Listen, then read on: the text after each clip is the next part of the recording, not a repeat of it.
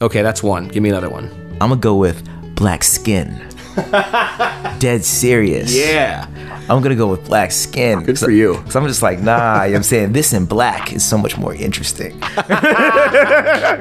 yeah, I'm like, nah. Madcap. Mad Cat.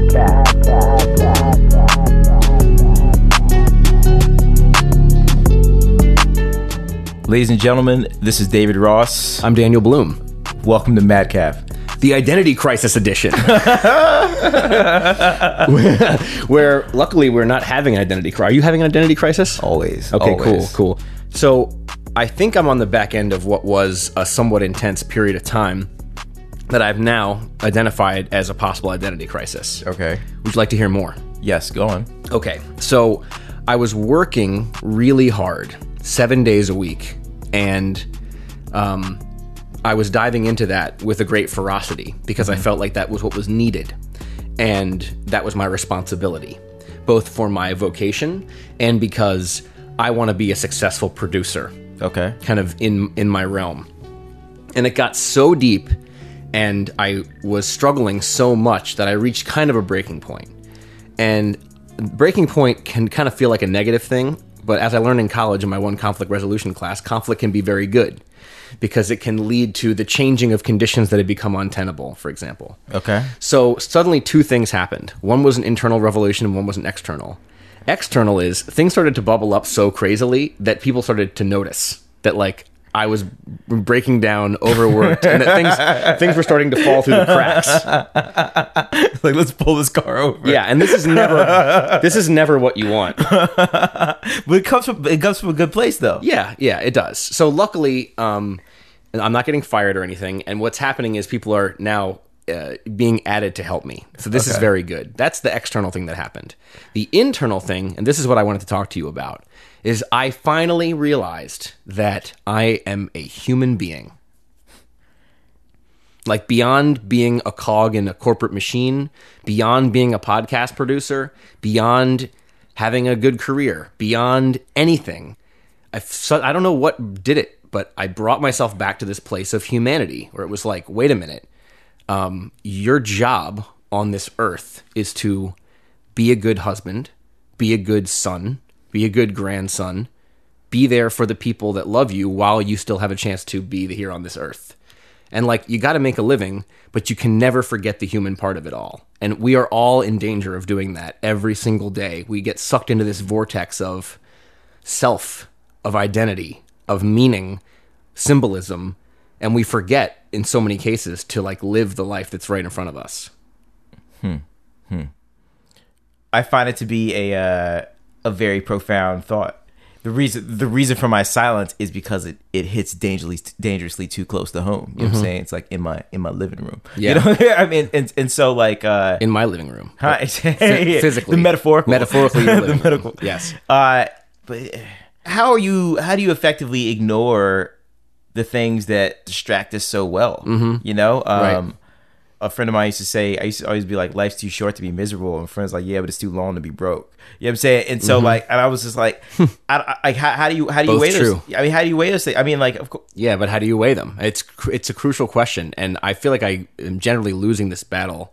A lot of it has to do with organization and planning, like making sure you can kind of get in and get out, and not have your life be governed by any one force or another. that was, so we can, what we can do is make that as a mandate, uh, a madcap mandate Mm-hmm. Go is on. that the hosts of this show become more organized. Yeah. As like, just like a demand. Right. for the show and can discuss ways in which we've Yeah. taken actual steps Mm-hmm. To increase our level of organization because it's something I actually need to do. Mm, Absolutely, and we're running out of time. that's the thing. That's that's, the, that's the running thing. That was that was one of the last big themes that we came to. that might even be a better show title, but we're running out of time. That's right. But it's it's all related because it's like we don't have time to be so rap. Well, it's it's a balance because we don't have time to just screw off and just do nothing but go to the beach in an Uber for 167 dollars, which, as we talked about, is how much it costs. or a beer. I, I- hey, nice. so I, so we can't just leave work and, and walk into you know pleasure and uh, frivolity every single day. But as Ferris Bueller would say, life moves pretty fast. If you don't stop and look around once in a while, you could miss it. That's a little simplistic, but I, what it comes down to is like remember the things that make you human.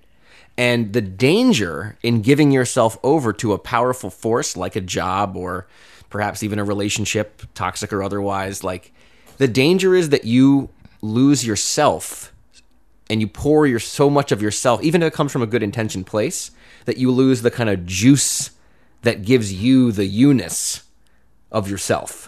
Yeah. Does that make? I mean, that, I could probably say yeah, that do- better. yeah, no, it does. I, I mean, I'm just sitting here like my being quiet isn't coming from like me being confused by your statement. It's me, it's me sitting here thinking about like being like I know a range of these scenarios. Yes, you know what I'm saying. all- like with people in my life, with, I'm just mm-hmm. like I'm just sitting here just thinking, just re- reflecting. That's mm-hmm. really, it's really all that's taking place.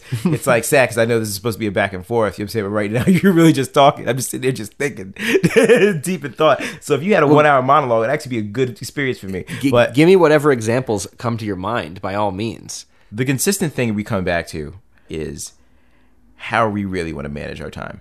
You know, like how we really want to manage our time and what is the most important thing to us. Mm-hmm. Almost just like like a damn pie chart. Like, what do we need? Yeah. you know what I'm saying. Mm-hmm. Uh, and, and, and us evaluating and then making calculations from that, but also be the type of duo that consistently tries new things. Yeah. to put themselves in that situation in whatever that golden scenario is. I feel like we're always going to be stressed about about it. You know, I mean, for, for for but it's like it's like it's definitely not achievable if we don't. You know what I'm saying if we don't start spinning this motherfucker. You know what I'm saying? You know what I'm saying Yeah. like and Well said. yeah, yeah. So I wanted to. I was. I was just thinking about this in the other room. Um, I wanted to perform a quick exercise with you, Okay. and this is partially inspired by this podcast I've been listening to called "Where Do We Begin" with Okay. Esther Perel, who Okay. is a therapist, couples therapist in New York, and she has this awesome Euro- Eastern European accent. And she just like drives right to the heart of issues and kind of gets into the lives of couples. It's brilliant. Does she write books? probably. And listening to her show, I heard a, a section of it on This American Life, and then I listened to her show, and it genuinely makes me want to be a better person and like work on myself. And it made me realize that that's part of what we're also doing in these sessions is like it's kind of like cheap therapy for each other and ourselves. So here's the exercise I wanted to ask you. It, re- it revolves around this idea of the David Rossness of you oh, and like the Daniel Bloomness of me. And Okay. I, I mean that in the, the best way. Like the ways that when you think of yourself, you smile. Okay. So this is an open space for you to tell me three to five things about yourself that when you think of the David Rossness of that, it makes you smile. Makes me smile. Yeah. Man, I was hoping we were going negative. I know. That's your usual move. but let me let me go negative though. I mean, like No, I don't want you to go- it's your exercise. You're right. Yeah, it's my because that's kind of what we're getting at here. What are you good at? What are you, you know, what are your what are three positive qualities that make you smile about yourself? Hmm.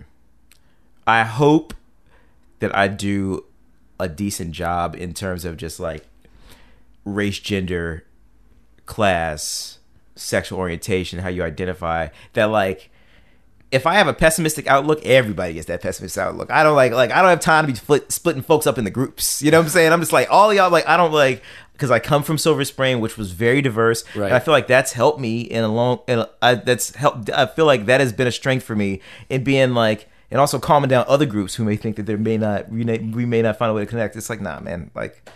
Let's like yeah, like reduce us. We are human beings. You know what I'm saying? Beautiful. We so, the same thing. so, what's one is con- connecting with people across all different societal lines. connecting with people all across. Yeah, Clearly. yeah. Okay, that's one. Give me another one. Uh, another one is I have a, a unique lens of the world. You know what I'm saying? Like like in terms of like putting p- spin on kind of like like things I like trying, whether it be creatively. You know what I'm saying? Like artistically, I think Yeah. like I like uh, like I I think my lens is a little bit is a little bit slanted. you know sure. Little- For sure. You know what I'm saying? So like as a writer, as a podcaster, exactly like in these expressive mediums, exactly exactly just using because I because I also think it was an interesting background to come up from. Yeah. right? That's good. Absolutely. What's three? 3 Mm-hmm. I, w- I was I wanted to say I wanted to, wanted to say Sterling Ross. You know what I'm saying? That's But- good. It's good, but I'm but nah. You know what I'm saying? Sterling Ross is all part of it. I'm gonna go with black skin. Dead serious. Yeah. I'm gonna go with black skin. Good for you. Cause I'm just like, nah, you know I'm saying? This in black is so much more interesting. yeah, I'm like, nah. like I'm yeah. I, th- I think there was there there may have there actually may have been a period of like self hatred. You know what I'm saying in my life. Um, what was that period? What ages?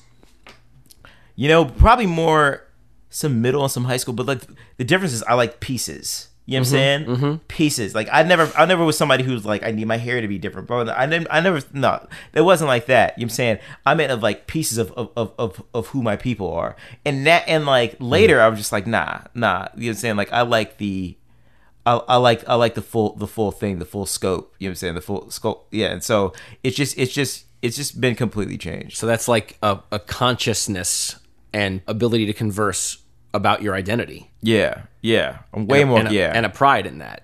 Yeah, yeah. These, I mean, the, I, and maybe, and you know, as you, like I said, like the Washington metropolitan area is a huge part of that because so many Yeah. of us here are not.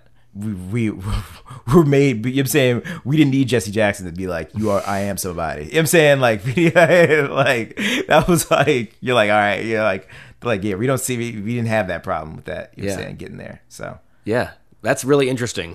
I love that. I think this is a really good exercise for everybody to do, not just in terms of a make myself feel better or pump myself up, because this has a practical application. we should do that for guests. Sure, that's a really good idea. That's uh, yeah, it is, and it, it is. I mean, like, and it is. The positive thing is, it is good. I like the positive thing. Oh, the practical application means circle each one of those traits and p- put more on the board if you can. And then in between those traits, find some stuff that you can do either for a living or to make yourself feel more like a human for no money that Yeah. that propel you forward. So Yeah. like if I were to do that same exercise for myself, I would say like I have a I I think I'm fun. I like to have a good time in life. I like to laugh. I like to, you know, hear music. I like to involve in culture. Like the funness of being Dan Bloom is a thing I like to keep. Being creative is a thing I like to keep. Doing things like getting together with my friends and podcasting or going to planning to go see a game or planning a trip somewhere. Like doing things Yeah, so you know being creative and the third thing is probably uh, love right like being open to emotional connection with people developing friendships short term and long term Yeah. spreading love like Yeah. over you know fighting people and stuff like that so those those that's my little venn diagram like Yeah. where can i find the places and the farther you get away from that space it hurts you like it hurts all of us Yeah. and sometimes we make these hmm. decisions for romance for lust for money for pride for Yeah. envy for all kinds of reasons we get away from the usness and it's a huge mistake and this is what i found myself going through this is why this is called the identity crisis episode is because i have found myself so dedicated to a cause that it I, I was beginning to lose myself and that is not something that you should do long term Okay. Okay. Okay. Nope, nobody should. And it, I'm not a big believer in like, oh, the universe will work itself out, because for one reason, I think that's kind of a privileged position. People who believe that, it's like, wow, I just had faith that everything would work out, and it did. It's Yeah. like, oh, great, you also came from like an upper middle class, totally privileged. But so I'm, I'm not a big believer in like, oh, just give it up to the world and the world will give you back. Like on some level, that is true, but I'm not Pollyanna-ish about it. Like Yeah. you have to go make it happen for yourself but the practical lessons of not doing that have suddenly become clear. Like it's always made sense to trade away the meanness of me for a better career. Yeah. But now it's like A, I'm not sure that that's even true. And B, a little piece of me is like, if I'm going to work this hard, it's got to be for DBI. Yeah. Dan Bloom Industries. Like, whatever that happens to be. you know, but so, so I'm, like I'm it deals in plastics. I hope not. because we know we're doing away with plastic straws. Have you heard about this? But you're gonna bring them back. No. That's hilarious. Everybody's selling the plastic straws. Now's the time to buy. yeah. So one DBI. one one note that we wanted to talk about. Uh, Kristen Mink deserves a big congratulations. Yeah, From yeah. this show, completely related to this conversation as well, because for the backstory, we mentioned Kristen Mink and her protest in the Hart Senate office building on like a episode of this show, maybe three episodes ago. Yeah. literally one or two days later, she ends up confronting then EPA director Scott Pruitt in the Teaism right by Yeah. the White House. Have you ever been to that Teaism, by the way? Yeah, it's, I love it. Great. Everybody loves Teaism. It's packed in there. and now it's going to become like a great tourist spot even more so 'cause it's- Exactly. it's, famous so she's there with her kid she walks up her husband is filming and she reads out this list of why scott pruitt is a horrendous epa director and needs to vamoose. And i said to my lovely wife we saw this news. We were like oh my god we know kristen mink. Madcap is friends with kristen mink because she as a firefly festival brand ambassador helped us promote a show at the howard theater. Yeah, yeah, she and she so she's a great collaborator very um creative. And as i said to maya uh, my wonderful wife we were away at, when this happened and i said listen if scott pruitt has to resign because of this it's not going to be because of what kristen mink did but she will be a part of the story. And sometimes you need a vehicle through which to express the public rage and like that is i don't know if she was the straw that broke the camel's back. She doesn't she's not claiming a lot of credit she's claiming some credit and i think she absolutely deserves it because listen she told pruitt's story back to the thesis of last week's show if you don't tell your own story somebody else will and she got up in front of a cell phone camera and told pruitt's story to his face and she was telling the truth and therefore she gets to be part of the remembrance of how this has all gone down. What I'm interested in, and here's what I want to get your take on, is not whether or not this was right, because I think we both think it was right. like, screw Scott Pruitt. He's a horrible uh, mark on our government and should not have never been let anywhere close to it. But she keeps getting identified in media in her subsequent interviews as a teacher at Sidwell Friends, a private school, very Yeah. prestigious here in Washington, where Sasha and Malia Obama and I think Chelsea Clinton and a bunch of other people, Yeah. prominent um, folks in Washington go. So Shout out to Modi and, and Modi. That's right. Big up the Trillectro DC to BC. Big up, big up, Big up. Uh, so the question is, do you think that Sidwell Friends is going to react positively to the fact that one of their teachers is now being seen as kind of like this rabble rousing activist? That's one. Do you, from the perspective of the school, and two, do you like? Would you be nervous if you were suddenly identified, in addition to your employer, in a kind of act of political bravery like this? See, I uh, answer the latter, no, because b- that's because I'm crazy. You know what I'm saying? That's and that's that's because and that's why I get in trouble. You know, Uh-huh. I'm always like the you know what I'm saying, like the ones who's the one whose mouth is like, yeah, it's a little bit reckless. You know, Uh-huh. it's in like Yeah. it's like you may want to. There's always somebody else who's like always be like, you may want to not include that. You may want to not not say it. so, so like no. But in terms of like affecting, look, if the headmaster still has a um.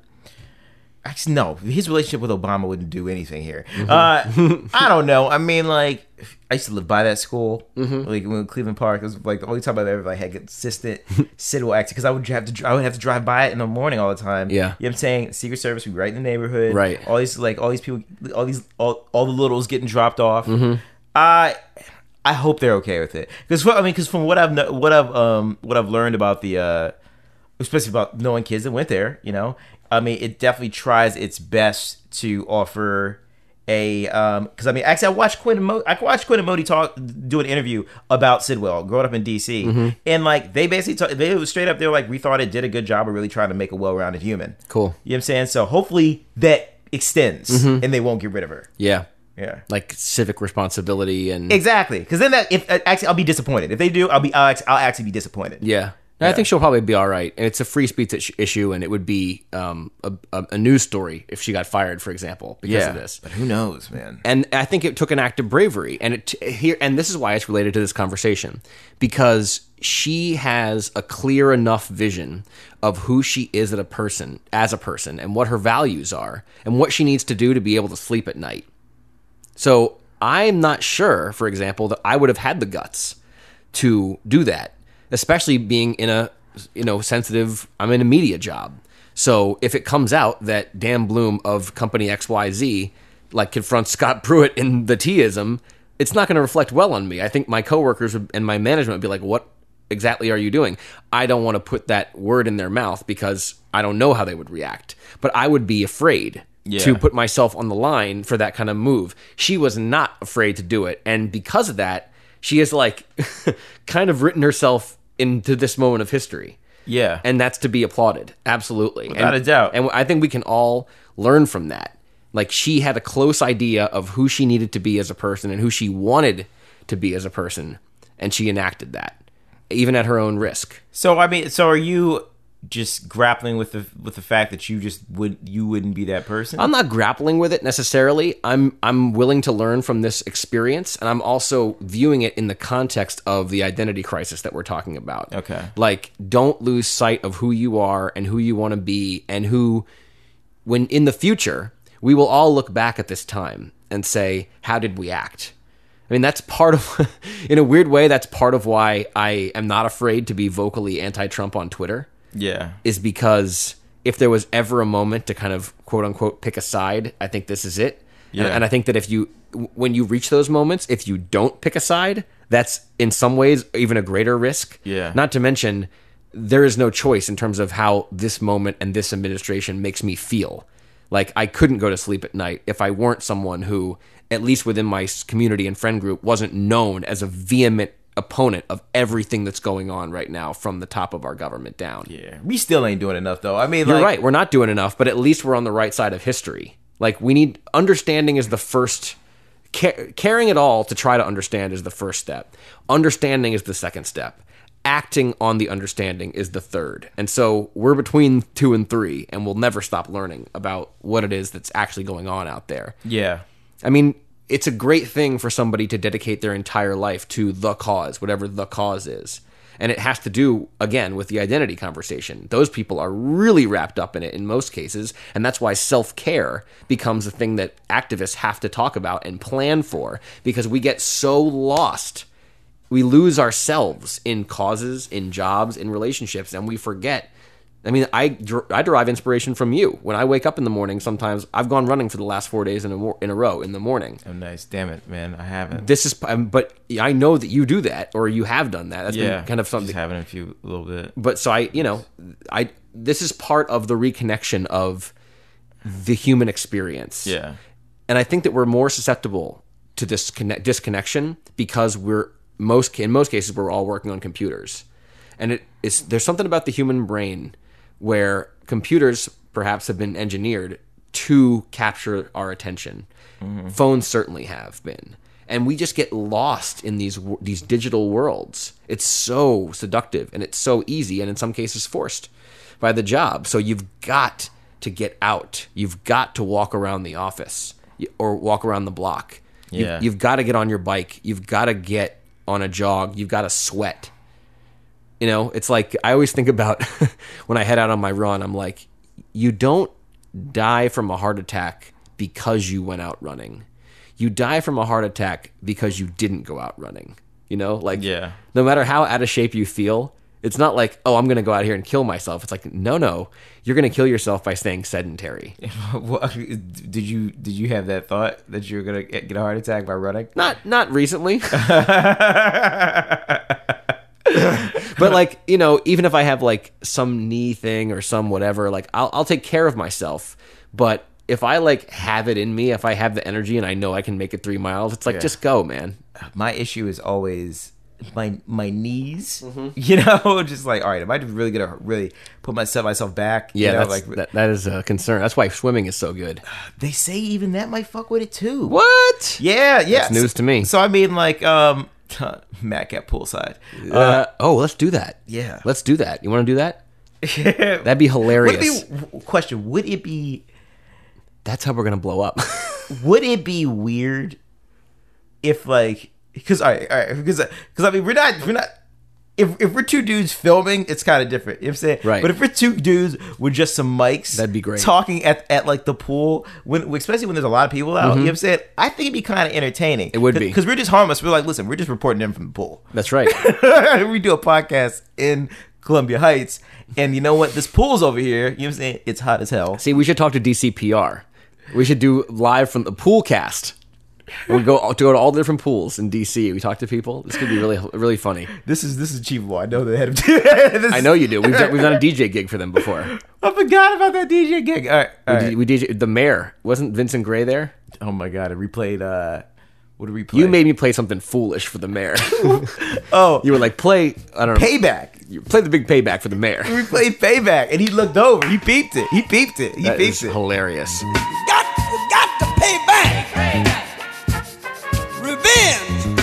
Lot of. That's when. That's when I won my. That's when I won my father over. We're Yeah, like, that was a good set we played. yeah, yeah. When he heard James Brown, he left from purchasing food and came in and just started dancing. We should be doing more DJ gigs. If you guys want to DJ, book us for a Madcap DJ gig, exactly. we've done a couple. exactly. Mom, I hope you're listening. Hey, what's up, ten scene? Uh, I wanted to ask you also related to this identity question about this thing about objects we were talking about. Yeah. So uh, the question is, objects that mean a lot to us. Why do they mean so much to us? And can we deconstruct that a bit? Yeah. Like, would it be beneficial of us? And I'm I'm giving away my I'm tipping my hand here. I think it probably would be beneficial to us in most cases to divorce the emotion that we have attached to physical objects. Not in all cases, because it can be fun. Yeah, I, I hear what you're saying, but I'm also in the case of objects. You know, sometimes uh, not every object like is uh, like because previous off off uh, mic we talked about like computers and, and stuff like that. Objects Mm-hmm. like of uh of, of storing content. Sometimes also there's objects you have with you during a very trying time in life. Yes. you know, and it's kind of like, and then when you make it out of it, you're like, Mm-hmm. no, no, no, no, no, no, no, no. That one was with me. It's like an amulet. Yeah, it's like hold on, no, no, no, no. It's like it's like I used to the summer I used to help um like years in college to help a woman, uh, an elderly woman that was a, a family friend, uh, help her out in the house. And like I remember she uh she set out her husband's speakers. You know what I'm saying? Like she was gonna throw away his speakers and Mm-hmm. he flipped. He was like, You were not throwing away my Vietnam speakers. Oh, you know what I'm saying? damn. Yeah, he grabbed he went to the he drove home from work, went out, put them inside, and was like, nah, we're not playing that. But what did that mean? But I mean, I What are, think what are wh- why were they called Vietnam speakers? because he had them in Vietnam. Oh shit. He flew those things back? Yes, Whoa. exactly. So I mean, like That's crazy. exactly. So I mean, like, Like that's his war trophy. yeah, exactly. Some some guys, I bring back these speakers from Vietnam. some others, some guys just bring back chewing gum. You know what I'm saying? Like, but but I mean, no, I, I don't. There's got to be one guy who's like, yo, I, mom, I got gum.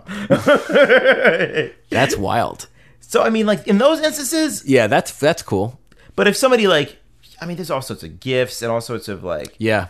you know, But this is all very related to hoarding, which you mentioned earlier. which I'm good at. we both have a couple hoarderish tendencies. I have a whole bunch. You, you were like, oh, you need a memory box. I'm like, bro, I got memory boxes. I got memory boxes full of other memory boxes. So I've had a recent conversation about this with a special lady friend. Go on. Argument over she's been wanting me to throw away these two um these CDs from what did we see? Oh, from Fiddler on the Roof What? at the Kennedy Center. Whoa. Yeah, yeah. If I were a rich man, I have a dibba dibba dibba dibba dibba dibba dum. Throw away.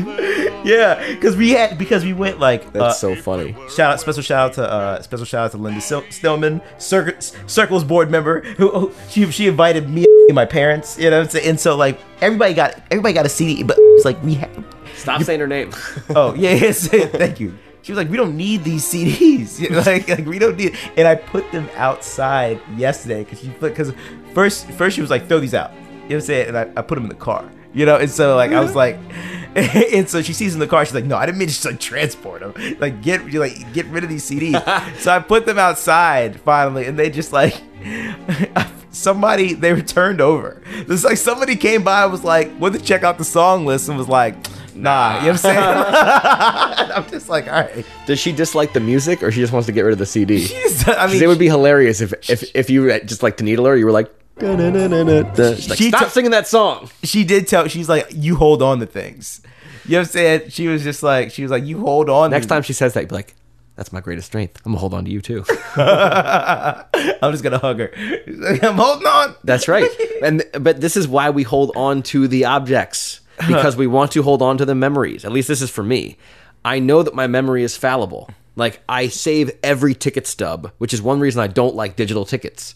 Is because I have a whole bunch of ticket stubs from my childhood, events that I cannot remember, do Yeah. not remember, would not remember, would not even have a moment of recognition of if not for a physical object that just is the ticket. I mean, these things are just printed off millions of them a day. And then we sometimes had such a profound experience in that moment that we want to put a little piece of paper in our pocket, even one that just says the name of the movie and the theater number that you saw it in. You know what's so funny about this? Like, so like, when's the last time you've actually gone through your memory boxes? Well, I had to pull out my Industriales uh, Havana, Cuba baseball jersey to go to the Major League Baseball All Star game. So I have one memory box that's clothing, Okay. and that came from there. So, Okay. I, so I, I just opened that one yesterday Okay. or two two days ago. Yeah. All right. That's that, that's valid. But a deep a deep dive, it's been a minute. But what's funny is like neither have I. Um, but if like, because it's you know what I'm saying like, but if somebody were to have thrown it away, All hell. yeah, I'm like, I'm like, I get even it. though I haven't looked at it, so somebody throw, throws it away. It's like it's like it's like oh oh, so you're trying to murder me? Yeah. Oh, is that what's going on here? Yeah, exactly. It's like okay, okay. You know what I'm saying? Where's the nearest gun store? Whoa. yeah, you can say that. No, that's okay. Because I know where the nearest gun store is, and I was thinking about picketing it just because I was like, why are you even here? Oh man. But you know what? Some of the objects I have are like little lo- love notes from high school. From by high the way, school. that probably would go so wrong. If you're just pacing around back and forth for the good. Why are you even here? that would go so wrong. They wouldn't do anything about it. I know. I think it'd be fine. Oh, but yeah, I, I got like little notes from my high school girlfriend. I got like, you know, I, I got all. I I have the number Yo. from from my tryout from the Sound of Music musical in eighth grade, number twenty one.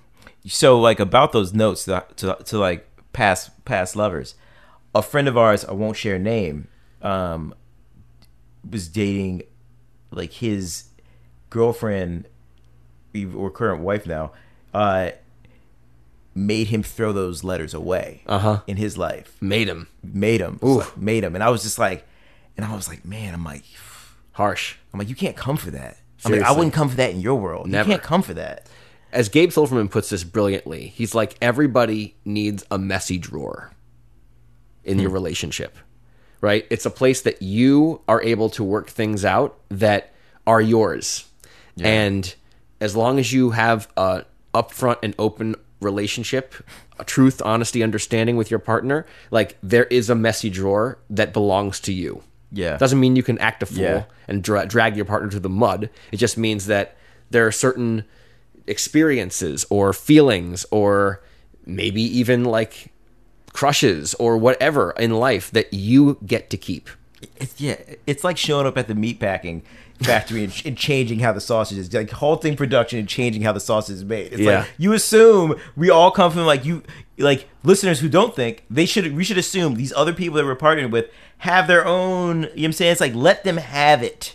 You cannot want it to seize it. If mm-hmm. they invite you into it, that's a different thing. But you can't be like, no, dismiss. You have to- I mean, like, it's, but of course, some people, some people, inse- it's also comes from a place of insecurity. Exactly. People, being afraid that it's like, oh, but you can't let go. It's like, mm. it's like these these experiences made me who I am. And it's very paradoxical because you can't crowd everybody else out of your partner's life, mind, experience, memory. No. And guess what? If you do, they're going to find somebody new to fill up some other shit besides you. Yeah. Like it's it, life is not this is also a great part about um, getting over the identity crisis, right?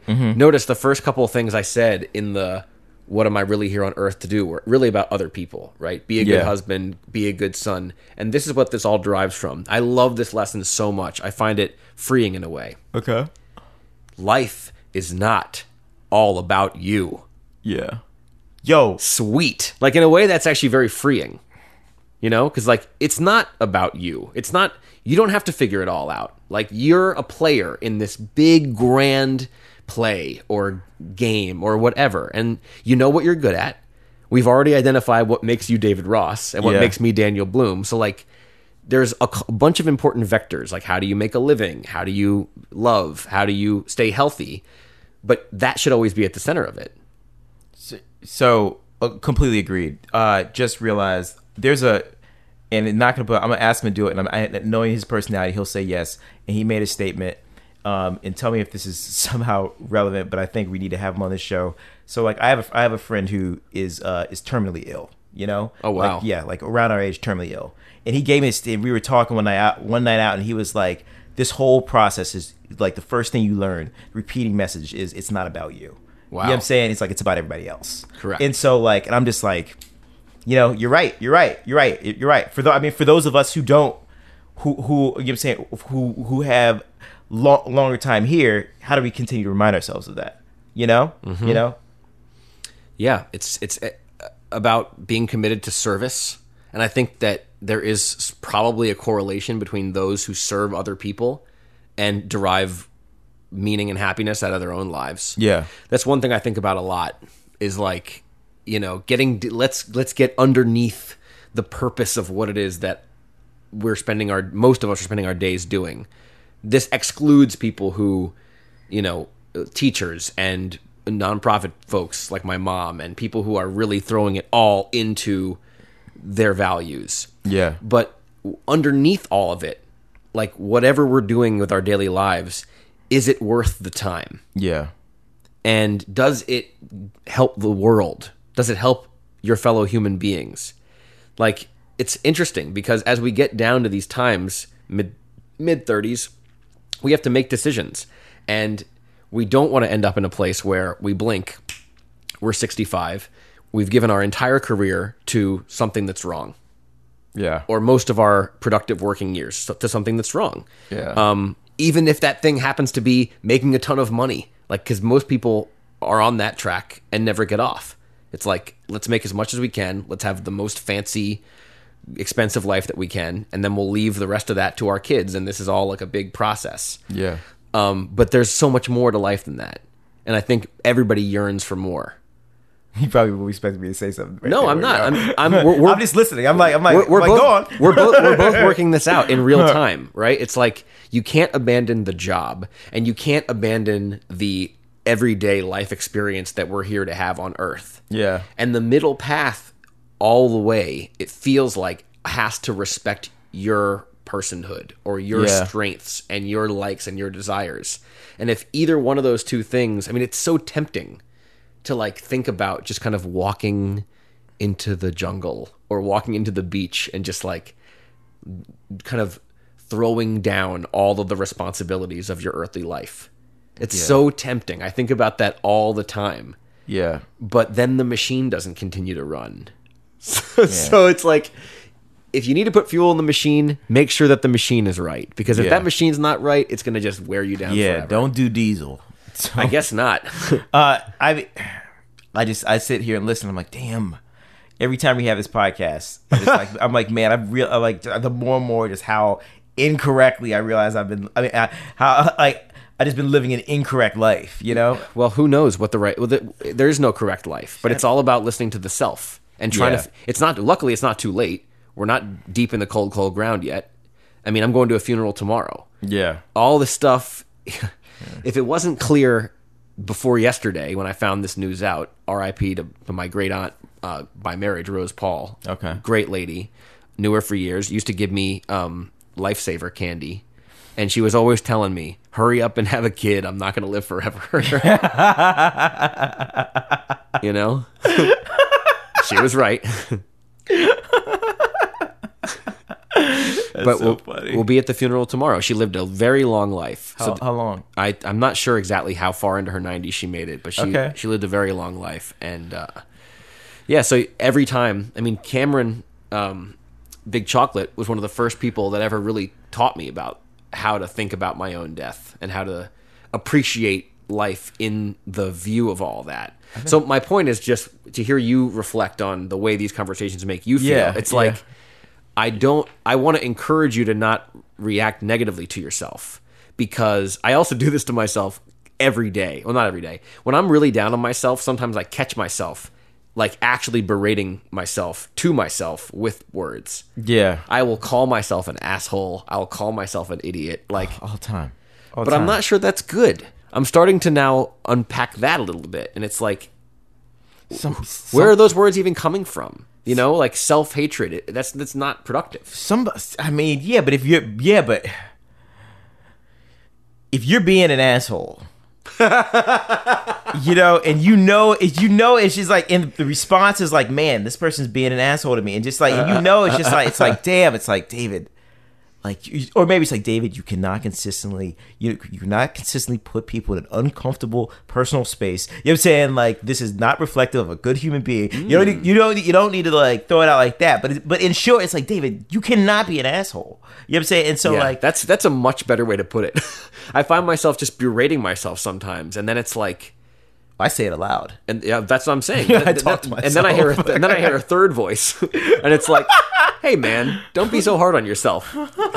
like the multiple with uh the multiple personalities of eve or like whatever whatever or the, the three faces of Eve. some movie where a woman had multiple personalities There was a TV show too where there were multiple personalities in one guy's head. It was like I can't remember what the show was. oh man but, yeah, it's like we, in a way, it's good to have these different levels of consciousness. Yeah. because it helps us to evaluate our own behavior, even in retrospect. It's great if we can evaluate and temper our behavior in the moment, but that is hard. I have struggled with that mightily. I mean, when you get worn, when your defenses get worn down, and things aren't normal. It is so. it is. It is so hard to keep a grip. Because things are normal could be that's just such like a it's like that could mean so much Yeah, it could. that just yeah yeah yeah It's like, oh, I got no sleep, or my partner is mad at me, or I'm really behind on a certain project and nobody knows it, or you know, there's just a whole bunch of things that you can be nervous, worried, upset about, and then when you comp- when you're compromised. Uh, it is hard to control what comes out of your mouth because Yeah. your filter is reliant on you having some, uh, I guess, mental cartilage left, like available. Because when that gets thin, boy, it's like I get myself in trouble. there's like a a, a proverb African proverb of like when the heart overflows it comes out through the mouth Where's my? I didn't figure out who said that I have a. Uh, wait, say that one. Wait, hold on a second. Say that one more time. uh when the When the heart overflows. yeah when the heart heart overflows it comes out through the mouth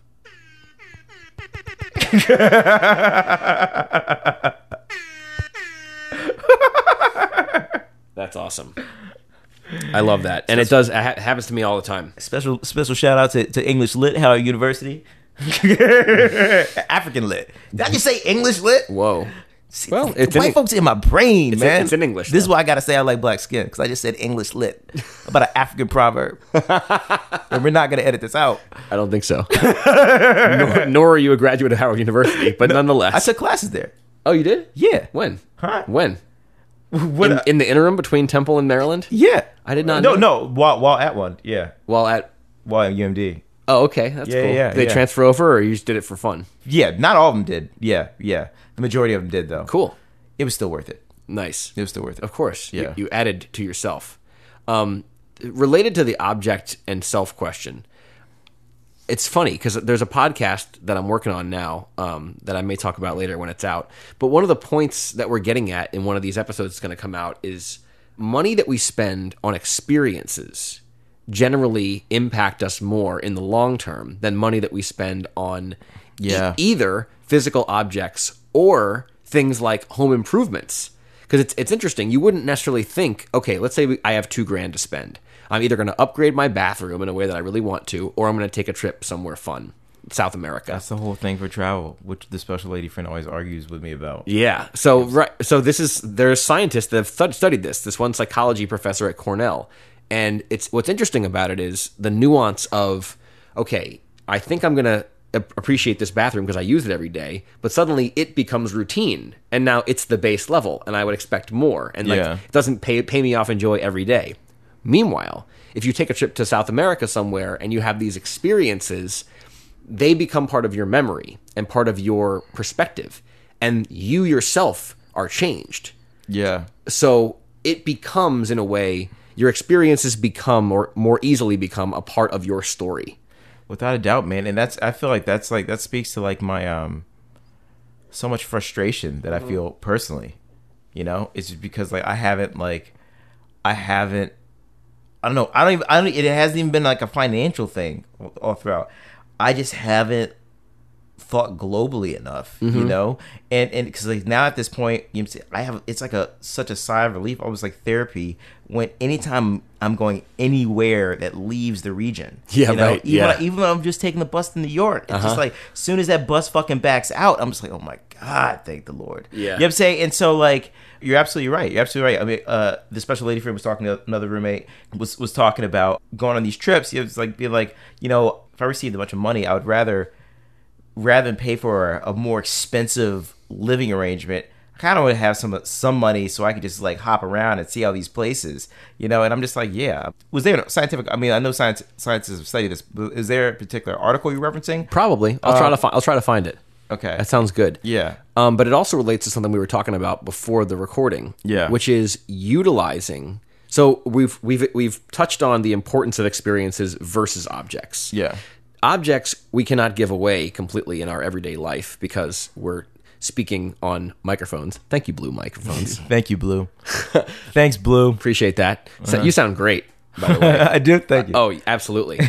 so um, objects are useful and they help us to enact the world that we want and need to live in. Um, but my contention now, recently, is that we should, as human beings and and as individuals, probably, and this goes back to kind of divorcing the emotion from from objects. But pointedly, this also has to do with tools, right? Like a computer, we often associate so much emotion to because we work primarily through it in a digital medium. Yeah. Podcasting, writers who write on laptops, etc. So we associate it in a way as the portal to our ability to express ourselves, our ability to make a living, our ability to communicate, so many things.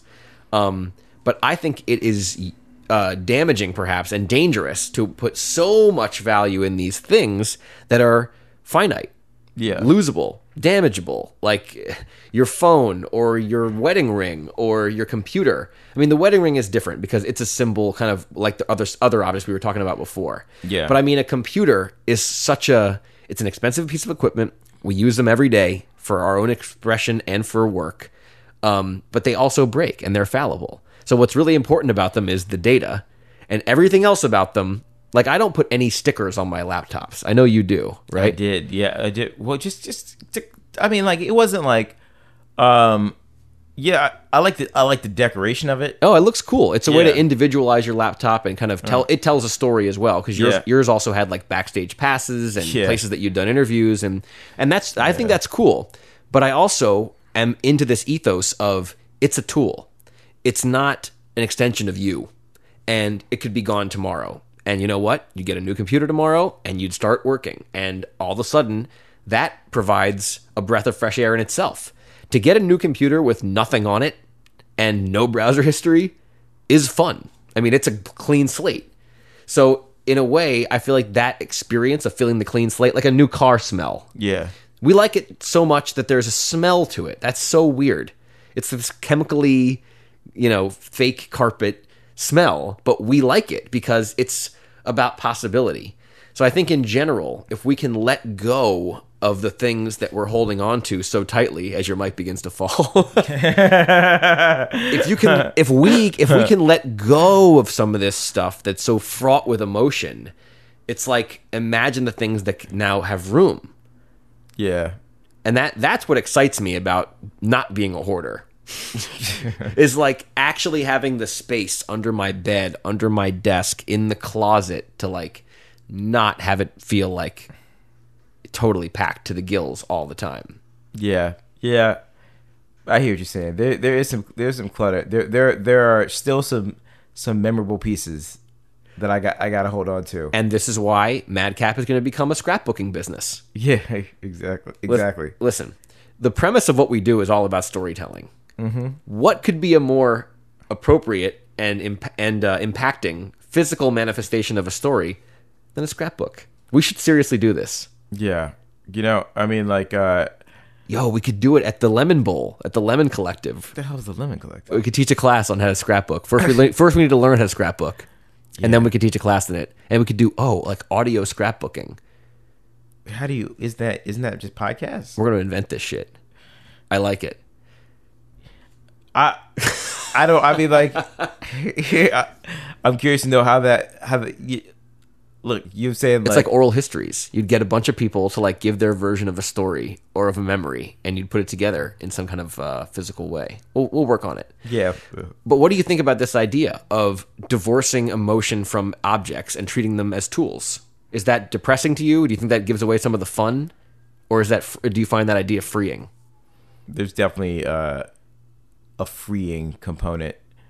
I don't know yet. I like. I'd be, I'd be willing to go look at my stuff and reevaluate. Yeah. Uh, because I know there absolutely is stuff that could go. Because it's just like this wasn't. This wasn't even a moment. Like like it's just like you were just you thought it would be a moment. You held on to it because like could it be a moment?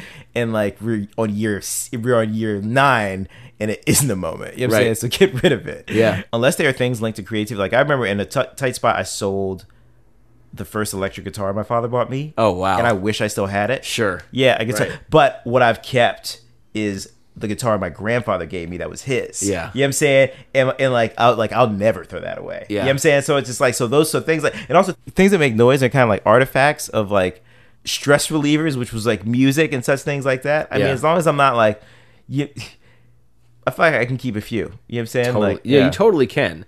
But you know, this also ha- relates to like this cracked, the cracked uh, phone screen. Yeah. I, I used to crack my phone screen, and I would just live with it. Yeah. And I was like, well, I deserve this. This is my cross to bear. Yeah. I dropped my phone. I'm not going to get like, pay a million dollars to redo it, and so that's just where it is. Yeah. And then I learned about this whole world of places that will replace your phone screen in one hour for forty dollars. Yeah. It's like you know what? I don't have like it's a tool. This is not like my badge of shame to carry around. It's just that, and if if I dropped it down a sewer, which I have done, I literally got an iPhone. Maya and I bought our house. We went and closed on it. Oh. I came home. I was so excited. We were like all celebrating. I hopped out of the car and literally my phone dropped directly into a sewer. Yeah. And it like splashed down there and I was like, "Well, shit. Yeah. What, what am I going to do now? And it's like, you know what you're going to do? You got the insurance on it. You're going to pay the deductible. They're going to send you a new phone in 24 hours. You're going to move on with your life. Yeah. The less we can beat ourselves up over these things, the better. And that's a good lesson. It's like these things are tools. You are the user of the tool. It is not the user of you. Damn it. So phone screen I'm using is cracked. Uh, I wasn't going to put you on blast for that. No, it, but it's even more complicated uh, in that because the phone has to go back to somebody. yeah. Uh, so it's just like place a screen, but there is no, it's not necessarily attachment to the actual phone. Right. You know what I'm saying? It's more like um, sometimes just like I just take forever getting to some things. You know what I'm saying? It's So just do I, like, of It's course. just like it's like okay, does it uh does it does it ring? like does it can I call? Uh, and it, it can't even do that well. But it's just like all right, you know. so I hear you. that's another that's another problem. Doing the things that we need to do. I know, that, that relates to a whole other problem. This is the whole podcast. Procrastination. Oh my god, do a podcast do a podcast on procrastination. The things we procrastinate on. Fuck it, let's do that next week. Yeah, exactly. See what I did there? No, but that that is related because I had a couple of situations today where there's been a lot on the plate, so it's it's hard for me to be like, oh, I procrastinated this Yeah. because I really it's not like I've been uh, idle. Yeah. Um, but but this maybe actually this conversation couldn't happen until today. But I had a conversation today and got over a certain hump that we've been trying. We like a whole group of people have been pushing on for a long, long time. Okay. And it was like, let's just get on the phone and hash this out. We had like a five minute conversation, and it was worth fifty emails that would have gone back and forth. And I was like, wow, guys, like this is how business used to get done. Let's do the deal. Sounds good. Bang. Deal's over. It's not like, oh, schedule this, schedule that, talk to this, email that, work this, Yeah. focus group this, that. It's like, all right. Sometimes you need to just pick up the phone and call. And that was one of my grandfather's great rules for life. This is great. When in doubt, make the call. I have not listened to that advice too many times in life, and it always comes to bite me. When in doubt, make the call. Yeah. If you're unsure, it's like very rarely will the moment come where somebody faults you for trying to clarify something that you really need to either say or hear or understand. Like usually, if you don't make the call that you need to make, it's a problem. It's, Yeah. it's something you need to like rectify or a mistake that you've made. Yeah. Here's another good rule for life. Yeah. I haven't always followed. Always go to the funeral. if there's like if you're on the fence about whether or not you should go, it's like go because you only have one shot. also, here's a question. I'm going to a funeral tomorrow, so this is very germane. And it's perfect that we're talking about the end of life at the end of this show. So the thing I wanted to ask you was this realization I finally had, which is you don't go to the funeral for the person who died. Yeah. And that's not what funerals are for anyway, because they're gone. Yeah. You know, it's like a funeral in its way, it's all about death, but it's also all about life because you wouldn't have it if it was just like, ah, shrug. Like, well, ah, well, another life over. People die every day. Yeah. Life is finite. It's a, a really quite a wonderful celebration of life. It's like an obituary. An obituary is not about death. It gives you one line about the death, and then the rest of it is about the life. Yeah. So a funeral is really not for the dead. A funeral is for the living. Exactly. It's it's kind of sweet in a way. It's like we're all going to grieve, we're going to mourn, and we're going to remember together. It's about telling the story. Exactly. Is that were you trying to end? Is that No, that Oh, that I- was that wasn't where I was trying to end, Okay. but it's wa- all this is related. Yeah, um, I mean, it's everybody's gathered there really to celebrate the life. That's what it's supposed to be to celebrate the life of that particular person. But it's, but it's for everybody else, you know. Yeah. Um, Fernando and I, always, Fernando Madrigal, first shout out, this is this first shout out that he's ever had on here. He and I always argue about this because he's just like, you know, people like to make arrangements for their funerals, and he's always just like, he's like, I'm not gonna do any of that. He's like, I won't. He's like, I won't be here. So And I- what? and I'm just That's like, irresponsible. Exactly, exactly. And I hope he changes. But he's like, he's like, I don't care. You know what I'm saying? Like, I'm just like, man, like, like, come on now. You know? No, and that this is related to the clutter thing. That's part of the reason I want to throw everything out is because I don't want to have to leave this. Wow. My dad would be like, he would step in and be like, you know what? Please. You know what I'm saying? For the people you love. You know what I'm saying? no, really. It's like I, that's why I have life insurance. It's because like That is so forward thinking. one, life insurance is the best bet in the world. Yeah. Gonna pay off, folks. No chance you're collecting. It's like, well, didn't die. Turns out this was a waste of money. No Yeah. chance. That's one. Uh, but also, having your life clean, cleaned up enough, and like, I always tell Maya, I'm like, hey, if I die, that sucks. But like, please begin dating again as soon as you're ready. Like, I don't want you to like, you know, I want to, I want to get her ready for this. I've been talking about my own death already. Yeah. Because we all have to re- maintain our ability to live in this world. Born alone, die alone. Friendships, relationships, amazing, wonderful. The whole point of life. It's the Yeah. whole point. But you're born alone and you're die alone. It's f- fucking crazy. Man, if I di- died tomorrow, it'd be like a, there'd need to be like a scavenger hunt. You know what I'm saying? To figure out, like, just like, how do we figure this out? Because I just left nothing. I I just like, just No, like- no, no, not true. But listen, what was it? Endeavor so to live that even the Undertaker is sorry. Isn't that one of your quotes? Yeah, yeah, yeah. Endeavor so to live that when you come to die, even the Undertaker is sorry. But I just, but I meant like because only reason, only reason this this um, I I am passionate about this topic is because my dad has been put in these situations where he's just the executor of somebody's estate. Happens all the time. Exactly, constantly. Yeah. and so like especially for eld- elder relatives that may you know I'm saying have um may no may just no longer be capable of taking care of themselves. Yep. You know what I'm saying? Or or those who have passed. Yep. And so like there are those who are like, man, going to the house. It's like, oh my god, organization. You know, and other, other ones just like still living, crazily disorganized. Got to find a place for them. All sorts of stuff. It's like, and it's like, man, it's just like my dad. No, my dad has told me. He was like, when I go, I'm gonna make it easy for you all. You know what I'm saying? He said that. He's like, I am going to. He was like, this. He's like, I'm not gonna be because I, I mean, like, I had a great like my my mother's father died, and uh, like, and we're just like. They were just hit with a hit with a heavy bill, you know. I mean, Yep, like, like, yep. I mean, my dad. Some people, some some people. I mean, I guess it doesn't matter. Some people bury their parents. It doesn't matter. But you know, it's like nothing. Nothing's worse than when they die. It's like okay, their debt is yours. you know I'm saying like For real. Yeah. So So this is this is part of the point. It's Yeah. like as we are looking towards the end of this show and uh, you know just keep looking to the future, we want to try to make it easier for our loved ones and not Yeah. make them clean up our messes. yeah, and learn from our mistakes. We'll see you next week. Identity crisis over. well done, sir. Thank you. Thank you.